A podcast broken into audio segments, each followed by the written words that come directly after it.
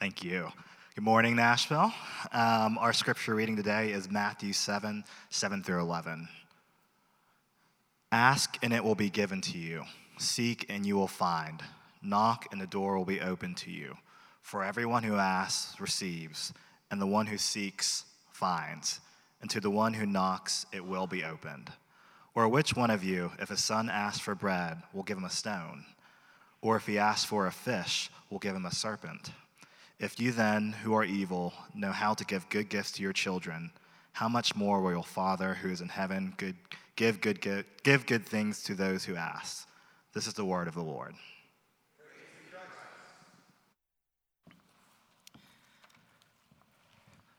Well, good morning, everybody. Hi.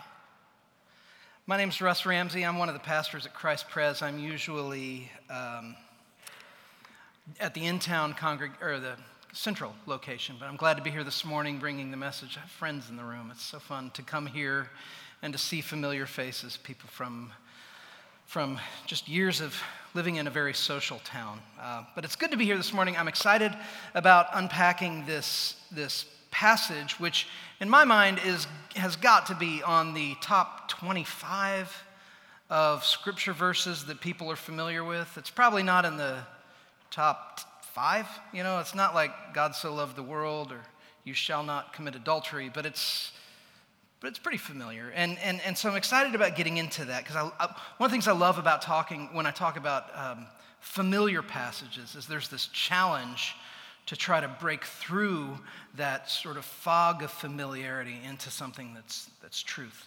Um, and so I'm looking forward to do that. Today is Father's Day. Providentially, Today's message is and passage is from this ongoing study of Jesus' Sermon on the Mount, which deals with the fatherhood of God. Specifically, it deals with his goodness as our Father. And so we're going to be talking about that. I'm excited to unpack these verses. And as I get going, I want to tell you exactly where we're going to go this morning so that you can know. This basically has two parts. Part one is I am going to tell you a story about my childhood, and then I'm going to use that story as a Trojan horse to get into your heart and ask you to search it. So that's the first part. The second part is I'm going to unpack from this passage this idea that God is a good father who gives his children what we need, he withholds from his children what is harmful and he does it all in the context of a parent child relationship. So that's the sermon. So if you got someplace to be, that's the sermon right there is God is a good father who gives his children what we need. He withholds what is harmful, what is useless, and he does it all in the context of a parent child relationship. So, what is the earliest prayer? Do you remember the earliest prayer you remember praying? And I don't mean like a church service prayer where, you know, you, you were in a service, but, but an earnest prayer, something that rose up from deep inside of you, a cry out to God. Do you remember what yours is? I, I think I remember mine. The earliest prayer I can remember is a prayer that was lifted up from the banks of Buck Creek in rural Indiana, in the cornfields of Indiana, where I grew up. I was around 10 years old. I grew up there in the farmland of Indiana on an acre of land that my parents had carved out from my grandfather's spread, which was farmed by the farmers around. So I grew up around farmers. I, I, wasn't a farmer myself. My parents weren't farmers, but that's, that's where I grew up.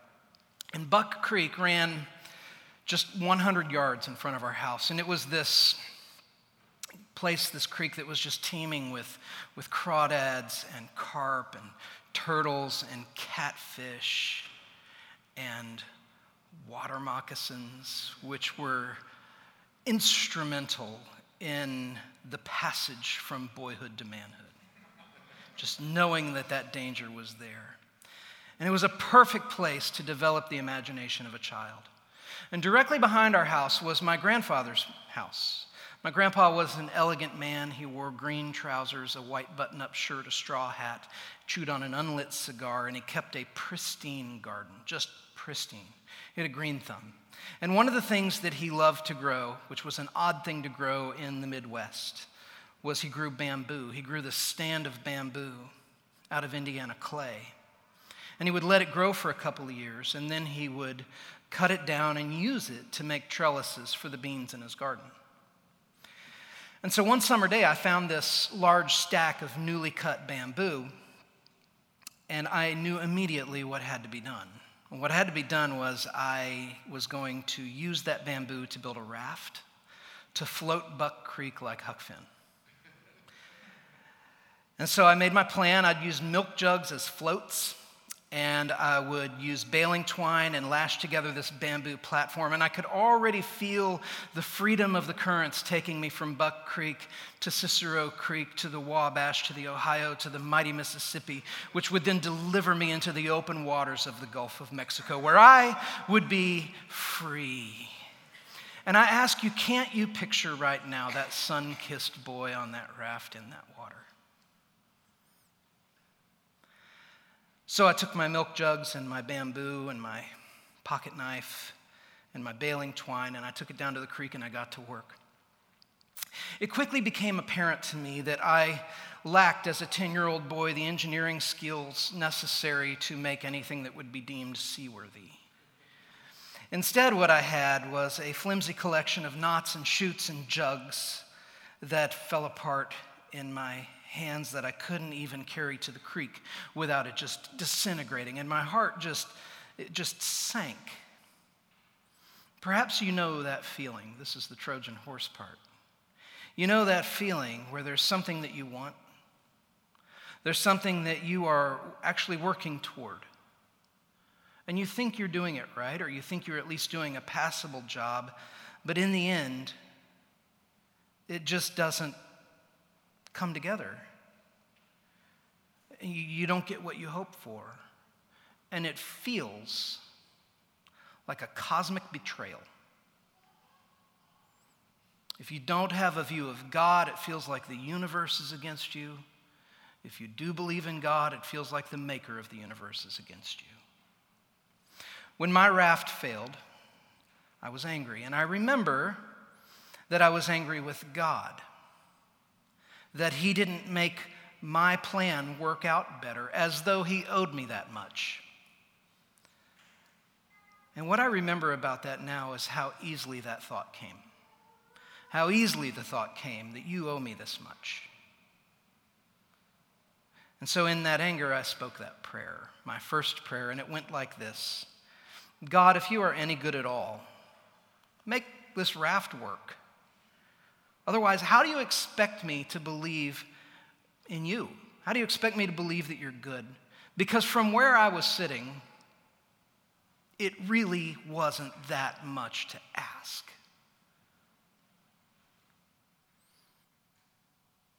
But the raft failed to make it even to the edge of the water without falling apart, and that boy considered God to be deaf to his prayer. Humankind is asking a very basic question. And the question is Is there a God out there? Are we alone or not? Is there a God out there? And if so, can he be trusted? Is he good? Is he engaged? And then we test the question in all sorts of ways. You ever found yourself in a situation where something good happened and your response was, God came through for me just now? You ever found yourself in a situation where something didn't pan out and you felt, God just let me down? It's a pretty universal thing that we experience, and I would contend that it comes easily for us. So the question is on what basis does God prove his goodness and his love? Romans 5:8 gives us a very succinct answer to that very question. God demonstrates his love for us in this that while we were still sinners, Christ died for us. So God is not new at showing his goodness to people. He's not still figuring out how to do that. But something in that 10 year old boy on the banks of Buck Creek assumed that the goodness of God could be tested and measured by how he performed according to my desire that day. I presume that I could determine his goodness using my criteria. And being honest, there is something in the 44 year old man who is standing here at this podium right now who still thinks that way, and I, I, try not to. But I still feel the weight of disappointment when something doesn't go the way that I think it should. And that disappointment so easily gets directed at God. Do you wrestle with that? Do you experience that? Have you lived long enough that part of you feels, by now, shouldn't I be over that? Shouldn't that part of the struggle, shouldn't I have grown enough that this isn't something I wrestle with anymore? If there's a magic age for that, let me know how close I am. I'm 44. I thought it should be by now. Where are you disappointed with God for what feels like a failure on his part to perform? The raft disintegrating in your hands after it felt like it wasn't that much to ask. Can we be honest about that? Because it's important for us to be honest about the fact that we very easily place ourselves in the position of acting as judges of God's character and goodness. I think we do it. I think we do it all the time. What are you doing with the disappointment that you feel right now? Are you using it as a reason to curb your emotions, to keep them in check, to keep hope pressed down? So that you don't get disappointed again. You're protecting yourself by being let down from being let down by God. You're guarding against hope. And the truth is, guarding against hope is a profoundly unchristian thing to do.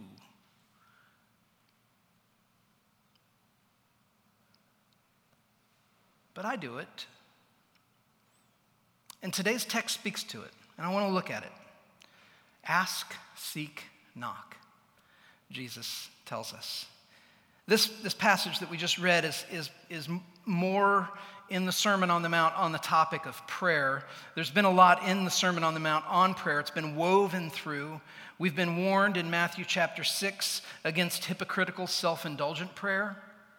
We've been given a model prayer for how to pray by Jesus in the Lord's Prayer. And here, what Jesus is doing is he's telling us about the one to whom we pray. And what he does to do this is he just makes these promises. And that's what they are they're promises. He's saying, if you do this, this will happen. And he's not qualifying it. He says this ask, and it will be given to you. Seek, and you will find. Knock, and it will be open to you. In other words, Jesus is saying, expect God to respond to your prayers. Hope, pray your prayers, pray them. And these verbs here are present tense imperatives which indicate persistence. There's an ongoingness. Ask and ask and ask. Keep asking God for things. Keep seeking. Keep knocking. Keep asking. Never stop doing this. We resist that, don't we? Because anybody in the room who has spent any time in a relationship with the Lord and that relationship has involved prayer, has a story where you would say, I asked God for something and he didn't give it to me. Or he seemed strangely silent in the matter. One reason we often don't ask for things we desire is because we fear disappointment. We don't want to be let down and we, told, we don't want to be told no. It's the hesitation you might have felt even this morning in this room as I've been talking, that yeah, but that raises up inside of us, even as, as you hear the words that I'm speaking. And I'm telling you that Jesus makes this promise ask and it will be given to you. What does Jesus do? He actually doubles down on that hesitation we might feel. And he says this Everyone who asks receives, and everyone who seeks finds, and to the one who knocks, it will be opened. In other words, God will not let you down. He will give you what you need, so ask away. And we can feel the raft falling apart in our hands, and we can say, mm, I think what you're saying, Russ, is naive. It doesn't work that way. And to that, I would say this morning, I'm a messenger and I'm reading the words of Jesus. So the question is is Jesus naive to say this, to make these promises? Is he overcommitting? Did he have a moment later where he thought, hmm, that might have been too strong? Is he lying? Or could it be that, that we just have a little bit more work to do to understand what he means when he says this? Because the next verses unlock this qualifier that's vital to understanding what's happening. What he says is when you ask, you always ask in the context of a relationship. And it's not just any relationship, but it's a parent child relationship. He says, Which one of you, if his son asks for bread, will give him a stone? If he asks for a fish, will give him a serpent? If you then, who are evil, know how to give good gifts to your children, how much more will your Father who is in heaven give good gifts to those who ask him? So, turns out there are two catches in what Jesus is saying. Catch number one is God will only give us good things. So that's the first catch. He's only going to give us good things. And the second is that it's always going to be in the context of a relationship.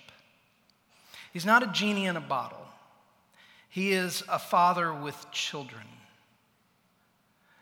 We were made to benefit from God's kindness and generosity. We're made for that.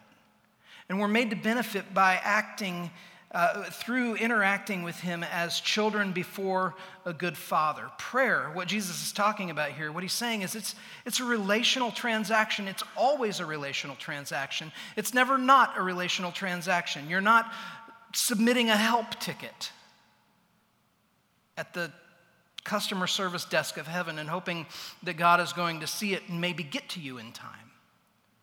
It's a parent and a child relationship. And so when we ask, we ask as children to a parent, and it falls on the parent to respond in the way that is best for the child. And so if we ask for bread, Jesus says, He's not going to give you something harmful, like a serpent. And He's not going to give you something useless, like a stone. He is going to give you what you need. Why? Because He is a good Father, better than the best earthly Father. It's important for us to, to hear Jesus telling us, Your Father in heaven is good. It's also hard for some of us, maybe, to hear that. It's perhaps an elephant in the room for some of us, that not everybody has a good model here. Not everybody has a good model of a good father. So here's an issue that we run into whenever we're reading scripture that's talking about anything eternal or divine. And it's this. When we talk about God or anything that's, that's not of this world, we have to use what's called anthropomorphic language, meaning terminology, words, concepts, ideas that earthbound people can comprehend in order to help, under, help us understand something of the divine that is not like us. And this happens all the time. Scripture does this all the time because how else could we comprehend the eternal, immutable, all knowing, ever present creator of the universe who existed, existed before time began without putting him into some language that we have categories for? And so, for example, Scripture likens heaven to a city where the streets are paved with gold. And we can at least get part of the way there with that image, right? We can close our eyes and imagine a city paved with gold. We know what gold is, we know what a city is, we know what streets are. Or the Holy Spirit is likened to a fire or a wind or a still small voice. And we say, okay, that helps. Jesus is described as a king and as a lamb and as a servant. And we have categories for those. Those are things that we've seen, things we know about. God calls himself a father. And when we hear that term, corollaries come to mind the fathers we know. One struggle that we have trying to comprehend greatness and perfection through lesser imperfect imagery is that often we cannot help but impose the limits and flaws of the lesser thing onto the greater. Right? Does that make sense? Because scripture does this everywhere. Well, today's Father's Day. We're reading a passage where Jesus is saying, Your Father in heaven, God is a father, and he's good. And some of us have good fathers, but some of us don't. Some of us have abusive fathers, some of us have no father at all. And so to talk about God as a father for some is hard to do because we can't talk about fathers without encountering pain. And if that's you, I, may I pastor you for just a moment here in, in that?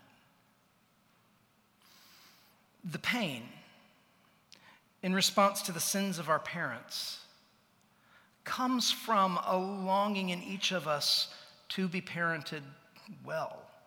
It comes from a longing to be parented perfectly, actually.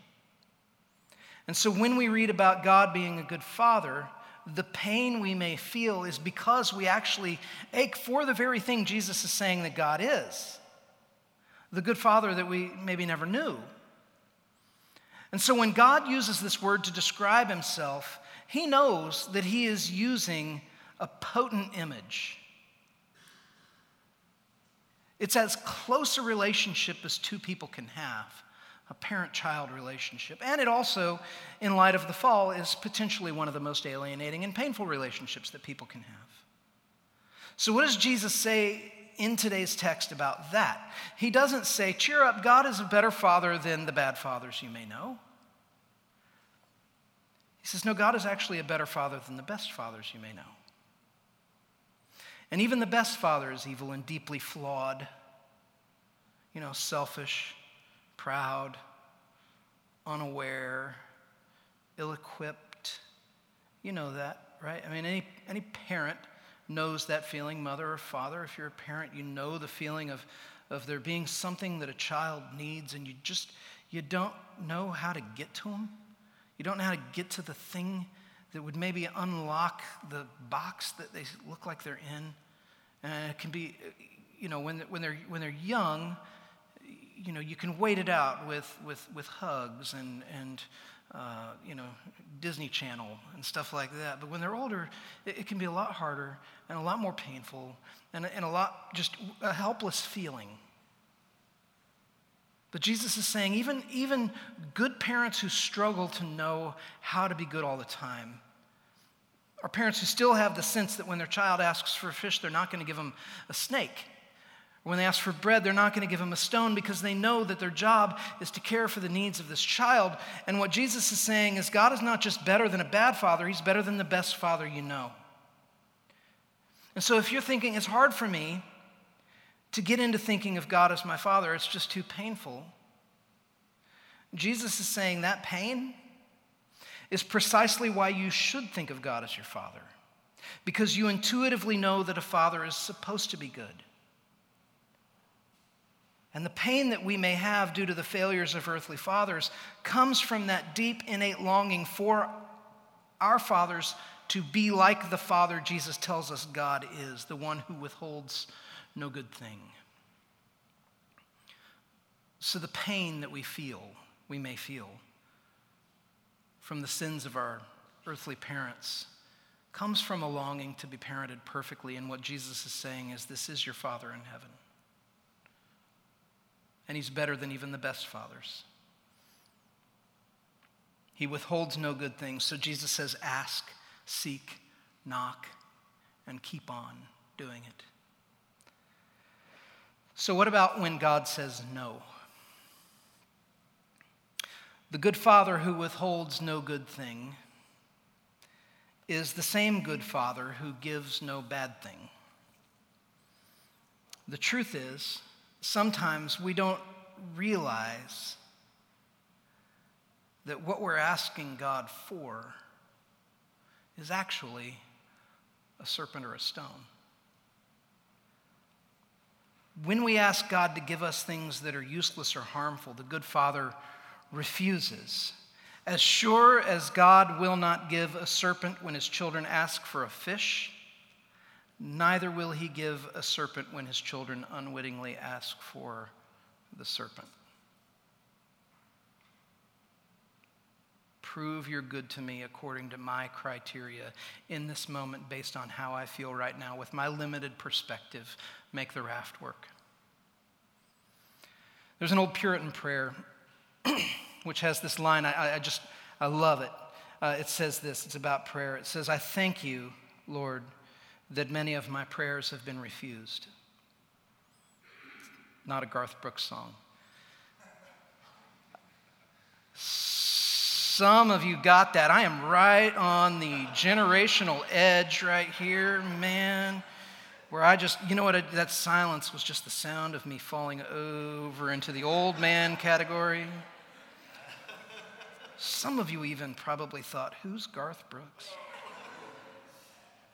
Inexcusable. Let me start over with a prayer again. I'm sorry. I got. I thank you that many of my prayers have been refused. I have asked amiss and do not have. I have prayed from lusts and been rejected. I have longed for Egypt, and you gave me a wilderness. Go on with your patient work, answering no to my wrongful prayers and fitting me to accept it. That's strong.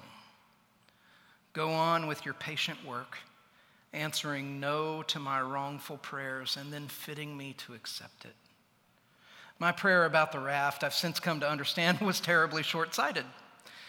I made the mistake of assuming that a boy's bamboo raft was a big enough deal to determine the goodness of the creator of heaven and earth.